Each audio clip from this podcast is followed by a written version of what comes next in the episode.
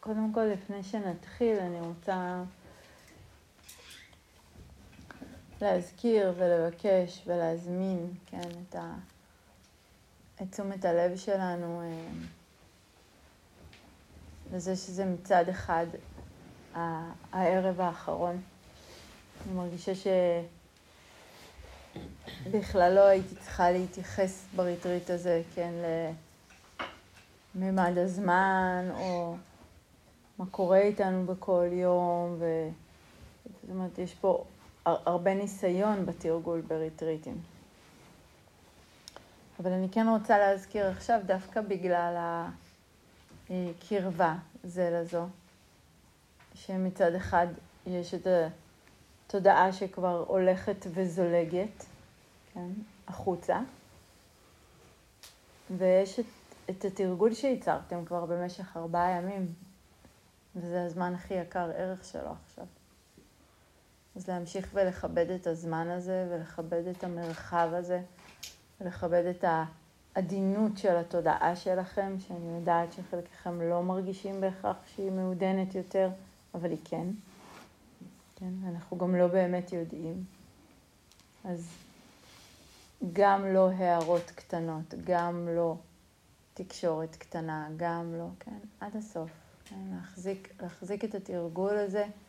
אה, ואתם כבר יודעים, כן, אני לא צריכה להסביר, אתם יודעים שזה יקר. ואתם גם יודעים שזה רגיש, כן, שיכול להיות ש... כאילו, זה נדמה שעכשיו אני יכולה להגיד לך את הבדיחה שרציתי כל כך להגיד לך כבר ארבעה ימים, אבל בתכלס אין לי מושג מה עברת בארבעה ימים האלה, כן. אז, אז לחכות עם זה עוד קצת, כן, גם במובן של היום בערב וגם מחר בבוקר, ואת היציאה אנחנו תמיד עושים. באופן הדרגתי ביחד.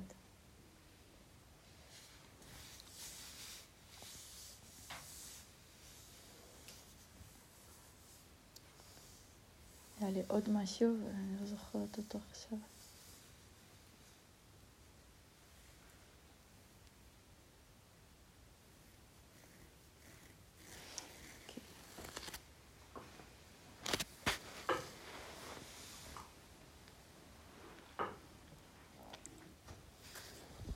אז במהלך ה... הריטריט הזה, אני חושבת אפשר להגיד שתרגלנו ב... בשני נתיבים עיקריים, אולי אפשר להגיד. הנתיב האחד שאיתו התחלנו זה הנתיב של הטיפוח. כן, טיפחנו פתיחות,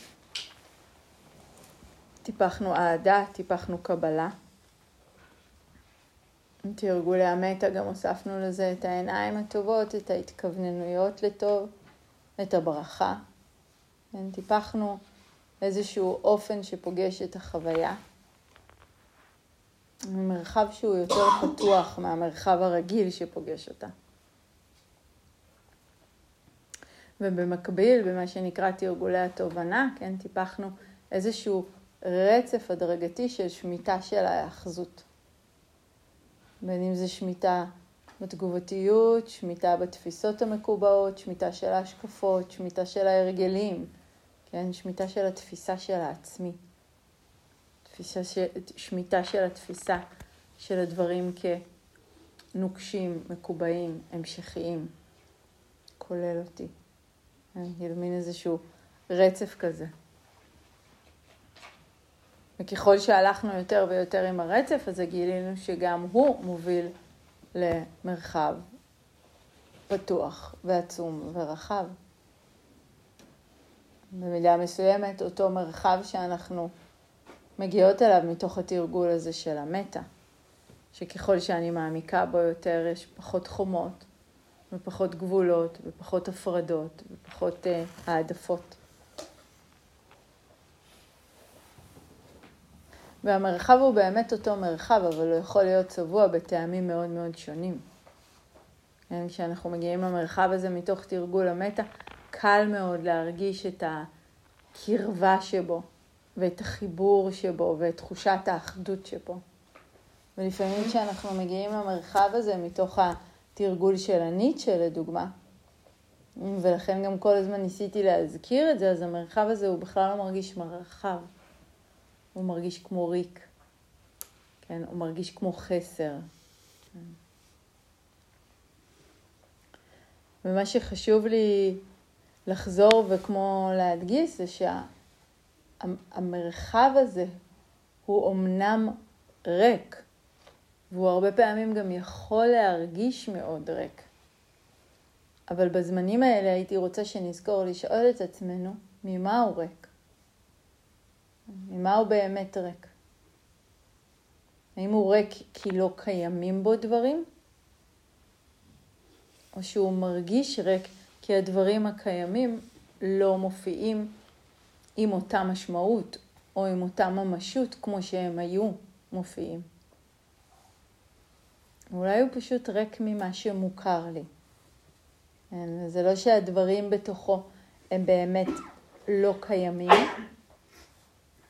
אבל פתאום הם התרוקנו מהמשמעות שיצקתי להם כל החיים.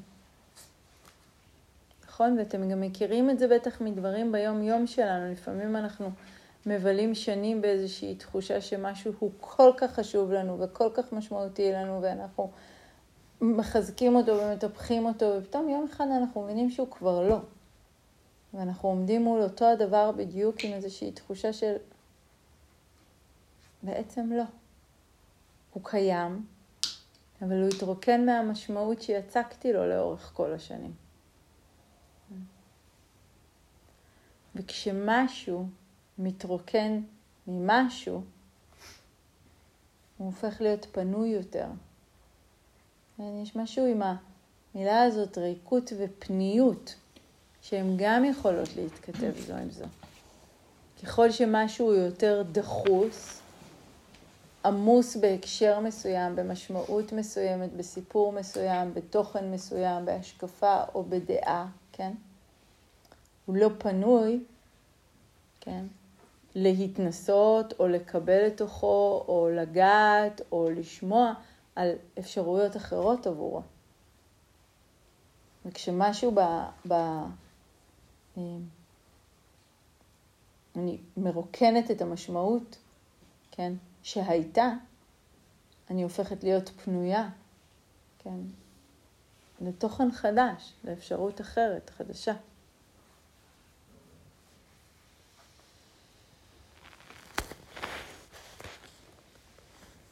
ואנחנו יכולות לראות את זה במהלך הריטריט, כן, בהמון המון המון רגעים, איך כאילו רגע אחד ישיבה יכולה להיראות אה,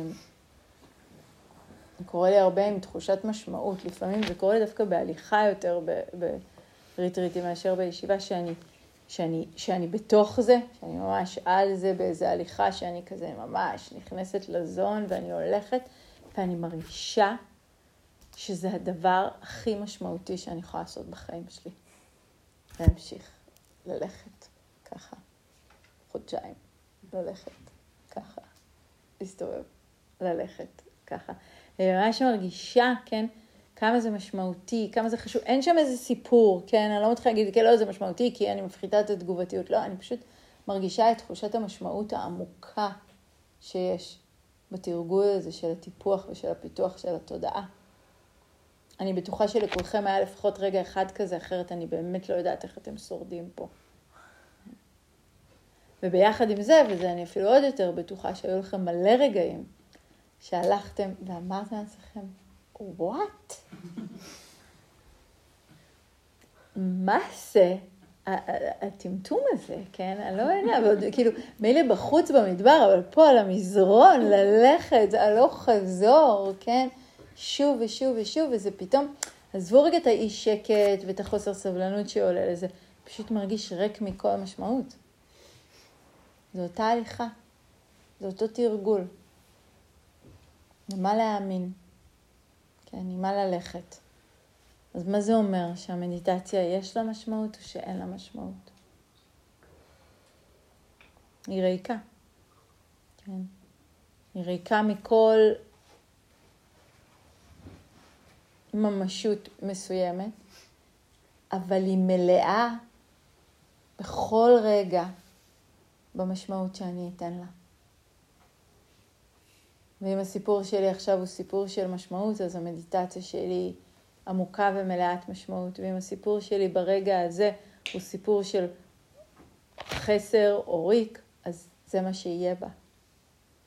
העניין הוא שככל שאני מקלפת ומקלפת ומקלפת, בעצם מה שאני נפגשת איתו, כן, זה האיכות הזאת של דוקה בתור מאפיין קיום, כן, החוויה כבלתי מהימנה, אין על מה להישען.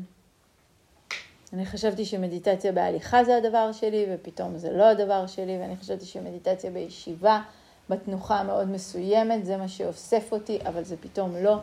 ואני חשבתי שהפעם זה ריטריט של שלווה, ואחרי יום הוא נהיה ריטריט של זעם, ואני חשבתי שהבנתי את התובנה של הניטשה, ופתאום באתי, והאמת שיש הרגשה שלא הבנתי כלום אף פעם. אני בכלל לא זוכרת שום דבר מהתרגול הזה ומה הוא אומר? אין על מה להישען. ניסינו. כן, נכון? ניסינו, ניסינו, ניסינו, ניסינו להתמקם, להתמקם, לחשוב שאני יודעת. ופעם אחת אחר פעם אני מגלה שזה פשוט לא דבר אמין להישען עליו. כן. נבוא למדבר, יהיה קיץ. היום היה קיץ. אחרי שכבר ויתרתם על האפשרות שהקיץ יבוא. בכל מקום, אגב, היה מבול מטורף עד היום. אז יחסית היה קיץ. ויש איזושהי תחושה שיכולה לעלות מזה, כן, שאני כאילו כמו מסתובבת, וכל החיים שלי התרגלתי לנסות להישען. כל החיים שלי התרגלתי לנסות למצוא משהו שאני יכולה להתמקם עליו. אז הסתובבתי לפה ואמרתי, הנה על העבודה הזאת אני אשען, הנה על הזהות הזאת אני אשען, הנה על העדפה הזאת אני אשען, על ההשקפה הזאת אני אשען, וכאילו אחת אחרי השנייה, בעזרת התרגול, כן, בעזרת או בגלל או בזכות, כן, הן כאילו מתמוססות לי. ויש איזה רגע שאני מרגישה שאני עומדת שם ואני אומרת, אם, אם שום דבר לא אמין, אז מה נשאר? כן? וזה הנתיב הזה שאנחנו מדברים עליו הרבה פעמים במפגש הזה עם חוסר המהימנות של החוויה. אם שום דבר לא אמין בפני עצמו, הוא בעצם חופשי להיות כל דבר שאני יוצקת לתוכו. כן, כל דבר. זה,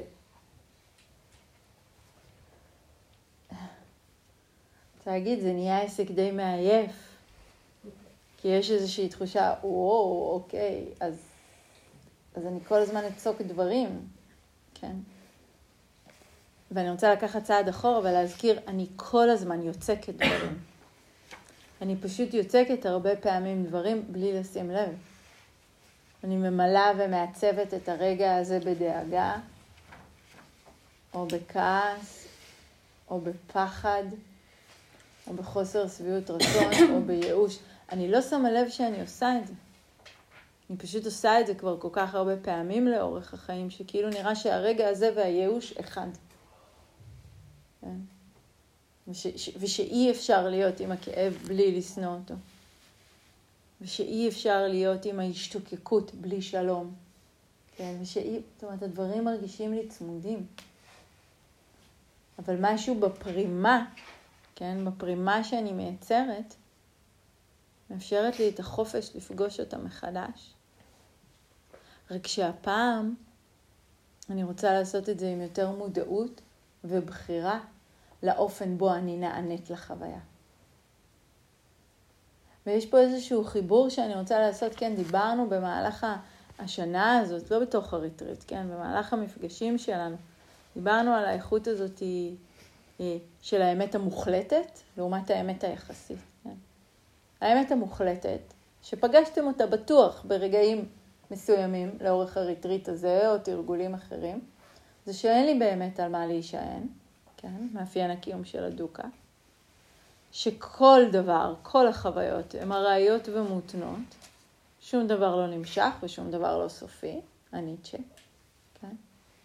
וששום דבר אין איזשהו קיום עצמאי ונפרד, כן, ענתה. ואני יודעת את זה, כן, אני רואה, אני רואה איך המחשבות האלה לא שלי ולא אני, והתחושות האלה הן לא שלי ולא אני, כן.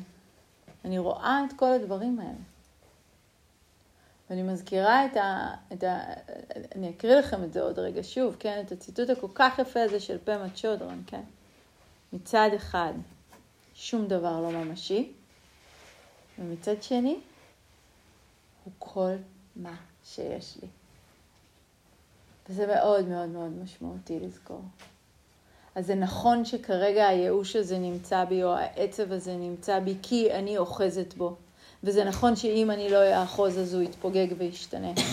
אבל הוא ישנו עכשיו? לא מספיקה לו החוכמה. הוא צריך גם את הלב. כן. זה תמיד שתי הכנפיים האלה שמייצרות את אופן המפגש המשחרר. ואנחנו דיברנו על זה הרבה במפגשים, איך לכל אחד מאיתנו יש את הנטייה, כן, אולי לכיוון אחד יותר מהאחר. ואז מה אני עושה עם הנטייה הזאת? איך אני מאזנת, כן? האם אני כל הזמן יכולה לזכור שהמרחב העצום הזה שנפתח, כן? הוא רק חלק אחד. עכשיו, איך אני פוגשת בתוכו את כל מה שמופיע? וככה גם מתחיל הציטוט, אבל לא התכוונתי. כל מה שמופיע בחלומות הלילה שלנו, כל מה שמופיע בחיי הערות שלנו, במנדלה שלנו, הוא בבירור לא ממשי, ועם זאת, זה כל מה שיש. אנחנו יכולים לקרוא לזה רעל, אנחנו יכולים לקרוא לזה חוכמה. כך או כך, זה תלוי בנו אם נרצה לעבוד עם זה, או שננסה לברוח. המחויבות הזו לתרגול מזמינה אותנו לכרות ברית עם מנדלת חיינו ולהוליד ממנה את ההתעוררות שלנו. כן, זה, זה השזירה הזאתי, כן, בין להבין ולראות ולזהות בין כל האיכויות האלה של החוכמה שאנחנו מפתחים, כן, וטיפחנו ונפתח, לבין לראות שברגע הזה ממש מתקיים עצב, וחוץ מזה שהוא לא שלי ולא אני, הוא גם ממש רוצה לב ועיניים טובות שיפגשו אותו. ואם שני הדברים האלה יכולים לקרות יחד. ובציטוט מאוד יפה, שאני לא זוכרת אם אותו הספקתי להקריא לכם או לא באחד המפגשים, אבל של ג'וסף גולדשטיין, אני אקריא ואז אני אחזור ואדגיש את המשפט שאני רוצה שנעמיק בו. תרגול רוחני בשל הולך ומשלב בין הרמה היחסית והמוחלטת. כשכל אחת מהן שופכת אור וממחישה את השנייה. פיתוח איכויות הלב מתבסס על הרמה המושגית בה יצורים שונים קיימים. הלוואי שכל היצורים החיים יחיו בביטחון ובנוחות ויהיו מאושרים. בו בזמן, ככל שמעמיקה הבנתנו שאין עצמי קבוע, כך גם הופכות איכויות יפהפיות אלו של התודעה לחופשיות וספונטניות יותר. ברמה היחסית, אהבה וחמלה הם מצבים שאנחנו מטפחים. ברמה המוחלטת הן ההיענות הטבעית של התודעה והלב. כן. ברמה היחסית, שבה אני שמה לב לדברים שעולים, לאנשים שמופיעים, לתחושות, אני מטפחת. אני מטפחת מטה ואני מטפחת הכרת תודה ואני מטפחת חמלה. ברמה המוחלטת, שמפסיק לראות את הנפרדות הזו בין דברים, ופשוט רואה אוסף של מופעים עולים, האיכויות של הלב הופכות להיות פשוט היענות ספונטנית אל כל מה שמופיע, כן? הן הופכות להיות המרחב, החלל, כן? החלל מפסיק להיות איזה ריק, כן? והופך להיות, כן? כמו שעשינו, כמו גלימה של מטה, כמו מצע של חמלה, שעליה כל ההתרחשויות מופיעות.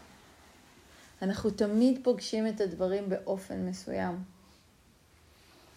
וככל שהתודעה, כן, מפסיקה להפריד, מפסיקה להבחין, מפסיקה להבדיל בין דברים, זה נהיה יותר ספונטני ויותר טבעי שהלב יתחיל להיענות לדברים באופן האוהד והאוהב והחומל.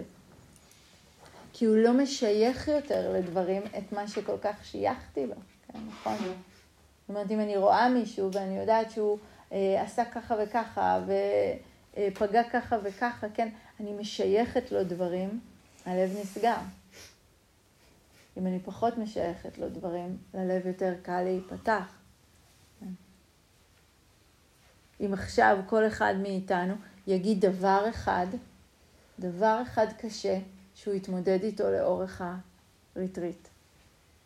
אחרי כל השתיקה הזאת, וכאילו אשליית הנפרדות הזאת, פתאום כל אחד ישים לרגע את הכאב שלו.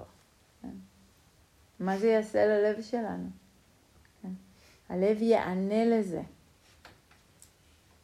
מה קורה אם מלכתחילה? אני זוכרת שכל אחד פה מתמודד עם משהו. אני לא חייבת לדעת את הסיפור. יש לכם איזשהו ספק? יש איזה סיפור אה, ממש אה, אה, כזה לא ידוע, לא יודעת איך להגיד את זה במסורת, על איזושהי מישהי שאיבדה את הבן שלה, וגרה באיזשהו כפר, והיא לא, לא הצליחה, היא לא הצליחה להתמודד עם האבל. היא לא הצליחה לצאת מזה. היא לא הצליחה להיפרד ממנו ממש, היא שמרה את הגופה שלו, אני לא זוכרת את כל הפרטים של הסיפור. ואז קראו לה נזיר, כן, של הכפר, כדי שינסה לעזור לה. והוא אמר, אין בעיה, אני אעזור לך. תלכי ברחבי הכפר ותביאי לי גרגר עדשים, או גרגר אורז, לא זוכרת, או אחד ואחד, אני לא זוכרת מה זה היה, מבית שלא היה בו אבל ואובדן. אם תביאי לי את זה, אז תשתחררי. אז היא יצאה לכפר, ועברה בית, בית, בית, בית. ובכל בית היא בדקה ושאלה, וכל בית ענה לה, גם אצלנו, גם אצלנו, גם אצלנו היה, כן. וכשהיא חזרה, כן, ו- כביכול היא חזרה עם ידיים ריקות, אבל היא כבר חזרה עם לב משוחרר. כן. והלב המשוחרר הזה הוא לא לב שהפסיק לאהוב או לכאוב, אבל הוא לב שיכל להחזיק את זה שהכאב, כן, הוא משהו שמאוד מאוד משותף לנו. וזה מעניין, כי הבודה ידע את זה, כן? הוא לא סתם דיבר על דוקה, לא רק כמאפיין של סבל, אלא כשער להתעוררות. כן? הוא דיבר על דוקה, שהוא אומר, אם נראה את הדוקה אחד של השני, יהיה לנו הרבה יותר קל להיפתח אחד לשני. אם תחשבו על זה רגע, על האיכות הזאת של חמלה. אחת ההגדרות היפות לאיכות של חמלה, ההגדרה של תיך נתן, זה הרגע שבו האהבה פוגשת סבל. כשרגע של אהבה, כן, כשאני אוהבת מישהו, ואני פוגשת את הכאב שלו, האהבה שלי במפגש עם הכאב שלו מותמרת להיות חמלה. מעשי סיידו הגדיר חמלה בתור ערד בלב אחד לנוכחות הכאב בלב אחר. אני מתה על זה שזו הגדרה של מעשי. זה מחזיר לי את הרכות שבו קצת. ואני חושבת שכשאנחנו נמצאים במרחב שהוא יחסית אוהב ובטוח ומחובר, כן, נניח כמו המרחב הזה שיש פה בינינו, אז ברגע שמישהו ישמע על הכאב של מישהו, כן, הלב, הלב ירעד, הלב ינגע, הלב ייפתח, הלב יתחבר. אבל כל כך הרבה רגעים ביום-יום, כן, זה לא קורה. אני חושבת שאחת הסיבות של החמלה, כן, לננגעות, לאהבה במפגש עם סבל קשה להתעורר, זה שברגעים מסוימים אנחנו מפסיקים לראות את הסבל. כשבן אדם מולנו מגיב ביהירות או בהתנשאות, אנחנו לא רואים דוקה, כן? אנחנו לא רואים את הדוקה שלו. אנחנו רואים את זה שזה דוחה. אבל למה בן אדם מגיב ביהירות והתנשאות? כי אין לו ביטחון, כי הוא מרגיש שהוא צריך להוכיח משהו, כי הוא כל הזמן צריך להצדיק איזושהי עמדה או תחושת עצמי. האם כשאני זוכרת את זה יותר קל לי להתקרב אליו לרגע?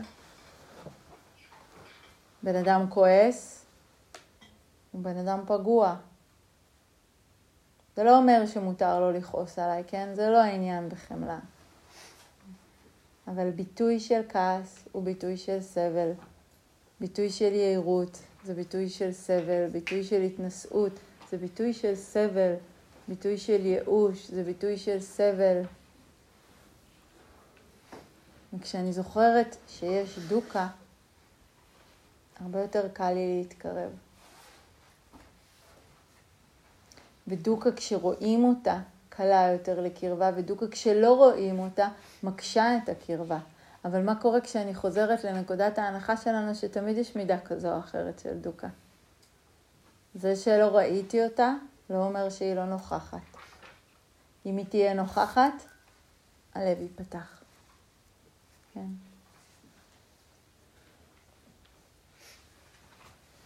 אני יודעת ממש לאורך הזמן אה, עם נדב, הבן זוג שלי, שבכל רגע שיש בנו, לנו קושי בינינו, כל מה שאני צריכה לעשות זה לחתור לגלות את נקודת הפגיעות שלו באותו רגע. אם אני לא במגע עם נקודת הפגיעות שלו, אני שונאת אותו.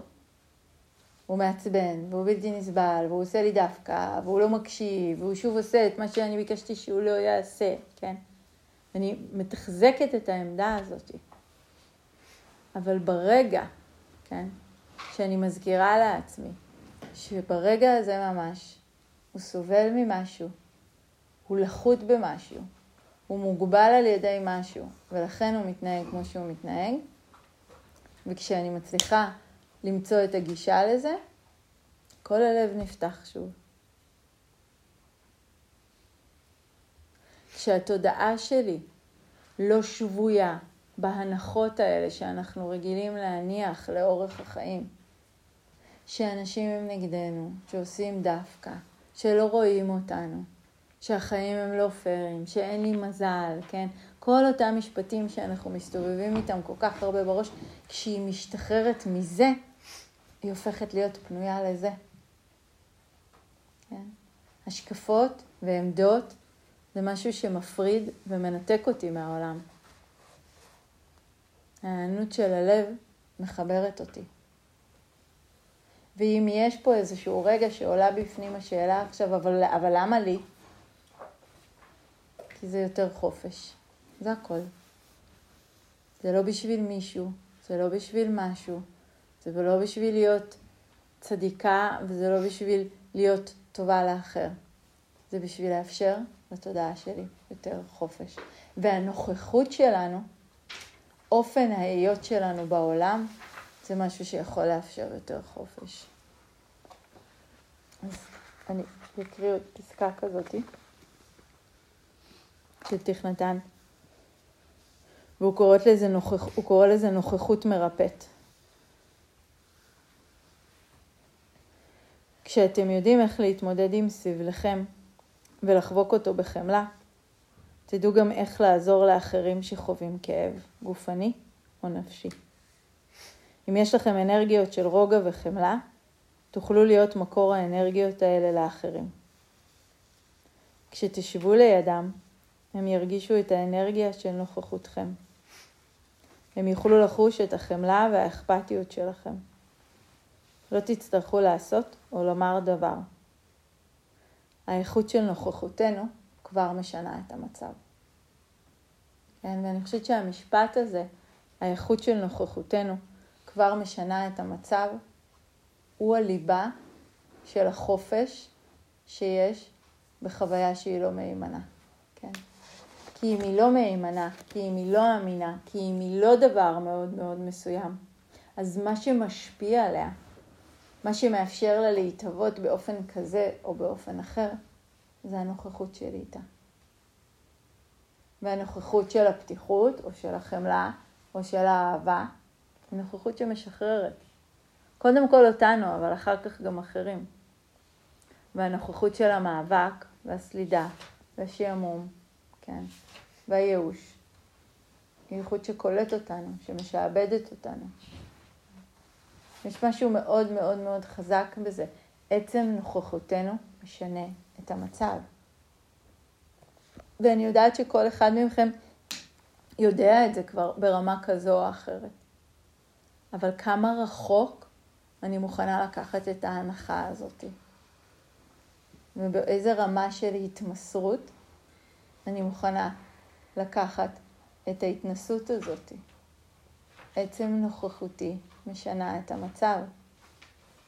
איזה שינוי אני רוצה להביא לעולם? איזה שינוי אני רוצה להביא לרגע הזה? איזה שינוי אני רוצה להביא למערכת היחסים שלי? קודם כל עם עצמי. כן. באיזה קלות הצעתי אולי מטה או חמלה במדיטציה קודם בצהריים לאחר ולאחרת שיושבים פה ממש לידי, כן? את, רק, מציעים לי וזה נוזל ממני. כמה פעמים הבאתי את אותה נוכחות למפגש שלי עם עצמי? כן. אולי הבאתי, אולי גם לא, אולי אפשר יותר.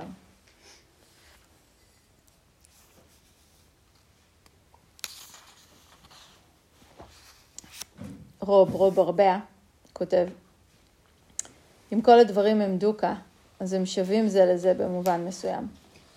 וזה מרגיע את הטלטלות והסערות של העדפת האחד על פני האחר, של המשיכה והדחיפה.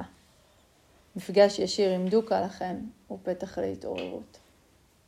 כן. אם אין העדפות, אם אין טלטלה, אז יש מרחב פתוח, כן? ואם אני מחברת לזה את המשפטים האלה מתחילת הריטריט, כן, אז אפשר לצרף כל דבר לתרגול. הכל יכול להיות פתח להתעוררות.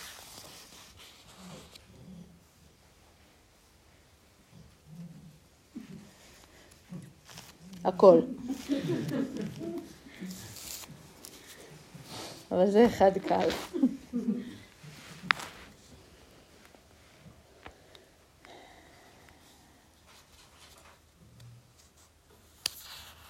יש משהו ב...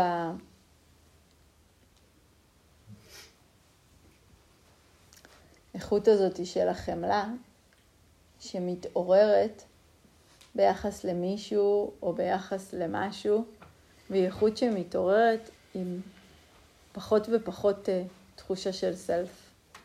כן, כשיש משהו באיכות של האהבה שפשוט פוגשת כאב, כן, שאני פוגשת כאב של מישהו שאני מאוד מאוד אוהבת, כן? קל לי לחבק את הכאב הזה מבלי להחזיק את כל הסיפור ואת כל הפרטים. זאת אומרת, אני ברוב המקרים לא אסתכל על הכאב הזה ואגיד, לא, אבל למה עשית ככה, ולא עשית ככה, ויכולת לעשות ככה, ובעבר יכולת לעשות ככה. פשוט רואה כאב, ואני נפתחת אל הכאב. כן, נכון? כאילו, נורא נורא בקלות. ואחת הסיבות שזה קורה בקלות, במקומות שזה קורה בקלות, זה לא שזה תמיד קורה בקלות, אבל במקומות שזה קורה בקלות, כן? זה זה שהאיכות הזאת היא איכות שרואה את הכאב עם פחות תחושה של סלף, פחות, פחות תחושה של עצמי, כן? כי זה לא כל כך קשור אליי, כן? אם עכשיו למישהו, מישהי שאני אוהבת כואב משהו, כן? זה פחות הסיפור האישי שלי. זה יותר הכאב שלה, ולכן נורא נורא קל לי להיפתח אליו. אבל אם אני לוקחת רגע את החוכמה של התרגול של ההנתה, שתרגלנו קודם ולאורך היום, וחושבת על כאבים שונים שעולים בי, הכאב של הבדידות, כן, הכאב של הפחד, הכאב של להיות לא מסופק, הכאב של הרצון לא לאכזב, הכאב של הזעם או של אי השקט. האם אני באמת יכולה להסתכל עליו רק ככאב שלי, או שלרגע אני פשוט יכולה להסתכל עליו כתופעה? כן. האם, האם אני באמת יכולה להניח שאני מתמודדת עם איזשהו כאב שאף אחד אחר בחדר הזה לא מתמודד איתו. כן? אם אני עוצרת הרי לרגע וחושבת על זה, אני מגלה שהכאב הזה קיים בעוד ועוד ועוד מקומות. ואז האם אני יכולה להיפתח אליו לא מתוך הסיפור שאומר שלי ואני, אלא כאב, יש כאב, והוא מבקש שיחבקו אותו, והוא מבקש שיחזיקו אותו. גם כשהוא מתארח עכשיו בתוכי, גם כשהוא מתארח עכשיו באחר. ובגלל זה התרגול הזה של ענתה וחמלה הם תרגולים שכל כך כל כך קשורים זה לזה. פחות, פחות תחושת עצמי, כן? פחות ניכוס של הכאב, יותר פתיחות. יותר פתיחות, יותר יכולת להתחבר. לא משנה של מי הכאב, כן? כאב הוא כאב. ולכן הנתיב הזה של מה שנקרא בודיסטווה, כן? בודיסטווה זה מי שהולך בדרך ההתעוררות, כשיש שני מאפיינים מרכזיים, כן? זה מושג שנבע יותר מהבודהיזם הטיבטי, שני מאפיינים מרכזיים. אחד, לראות ריקות, כן? האספקט של החוכמה. השני, לתרגל למען רווחתם של כל היצורים החיים. עכשיו, תחשבו על זה לרגע. האם אפשר לראות ריקות ולא לתרגל לרווחתם של כל היצורים החיים? ברגע שאני רואה ריקות ואני מפסיקה לראות את הסיפור הזה או את הסבל הזה או את הכאב הזה כשלי באופן מיוחד, אני פשוט רואה כאב ככאב. ואז כמו בציטוט היפה הזה של ג'וסף גולדשטיין, אני פשוט נהנית עליו. הלב רואה כאב ורוצה לפגוש אותו דרך הלב. זה הכל. כן, זה הכל. ואז אני יכולה גם להתחיל לטפח ככה יותר ויותר חמלה ביחס לכאבים שלי, כן? מבלי לעשות מהם עניין, מבלי לעשות מהם עצמי. יש פה כאב. מגיע לו שאראה אותו, מגיע לו שאתייחס אליו. כן.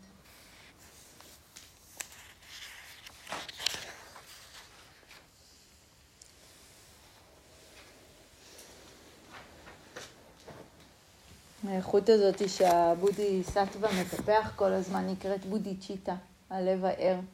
דיברנו עליה כבר. ואני חושבת שיש משהו בלב הער הזה, זה ש... שהוא לומד לאט לאט לדעת שככל שאני יושבת יותר ויותר למדיטציה, התרגול שלי מתחיל לעשות טוב בעולם. כי אם אני מפסיקה להיצמד באופן אוטומטי לכל מה שמקשה עליי, או מאתגר אותי, או גורם לי סבל, ואני עושה לו פחות ופחות אני ושלי, אני פנויה יותר. יש לי יותר ויותר פניות להיענות לכל מה שמופיע בחוויה שלי, ולכל מי שמופיע בחוויה שלי. כן. אז ההתעוררות הזאת של הלב, כן, היא, היא, היא חלק בלתי נפרד מהתרגול. אני שומטת את הדברים, אני מנקה את הדברים, אני מרוקנת אותם, מתוך כל אותן משמעויות נוקשות שהענקתי להם עד היום, לא בשביל שהם יהיו כלום וריקים, אלא בשביל שאני אוכל להיענות עליהם באופן שבו הם זקוקים. וכשאני אהיה משוחררת מכל אותן השקפות ודעות ורעיונות ועמדות, כן, אני אוכל באמת לשמוע את האופן שבו כל רגע ורגע שעולה בי, כן, מבקש להיראות. מבקש להתגלות, מבקש שיאחזו בו, ש... שיתמכו בו, שיהיו איתו. נוכחותנו משנה את פני המצב. כן. הוא אומר את הדברים בצורה כל כך פשוטה, אבל זה כאילו all the way. עם איזה נוכחות אני רוצה להיות בעולם. עם איזה נוכחות אני רוצה לשחרר את הלב.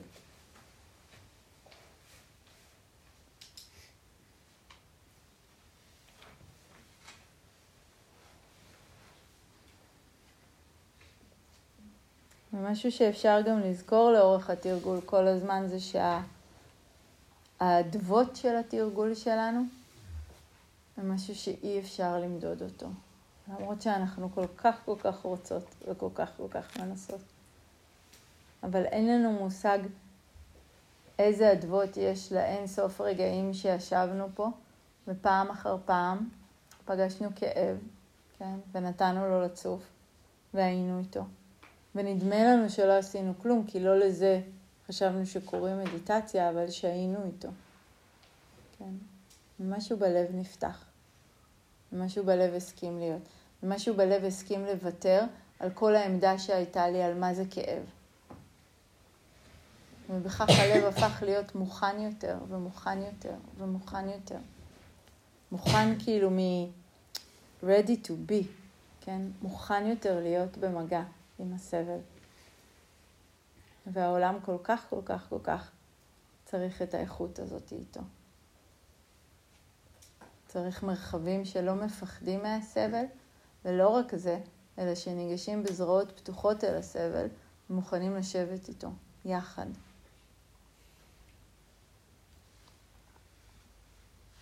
בואו נשב עם זה עוד רגע.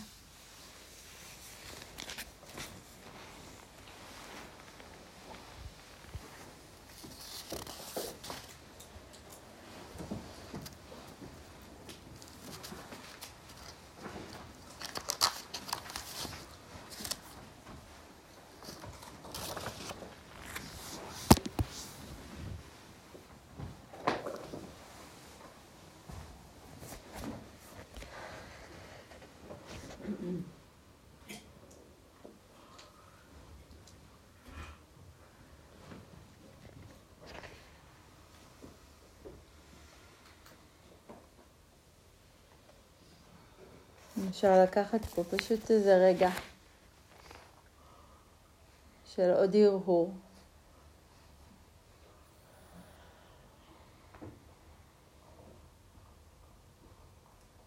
מראייה של התנועה הזו של הסבל לא כבעיה,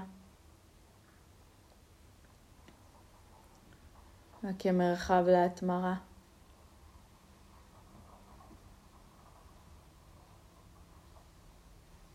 מרחב בו נוכחותי יכולה לשנות את המצב. היא לא ממציאה כלום, היא לא מבטלת כלום. פשוט אופן מפגש.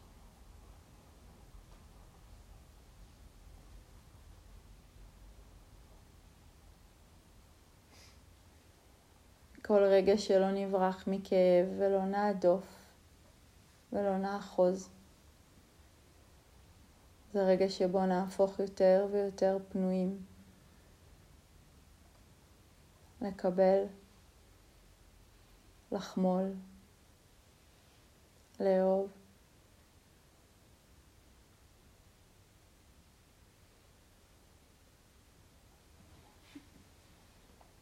כל רגע כזה של אהבה. הוא רגע שהתודעה נשארת חופשייה. ולא משנה מה נקרא בדרכה. אל מול הכאב היא הופכת לחמלה.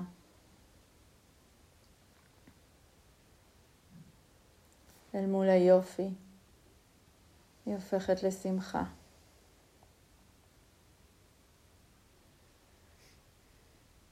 אל מול המהמורות, אי הוודאות. היא הופכת לשלום, לשלווה, לנחת.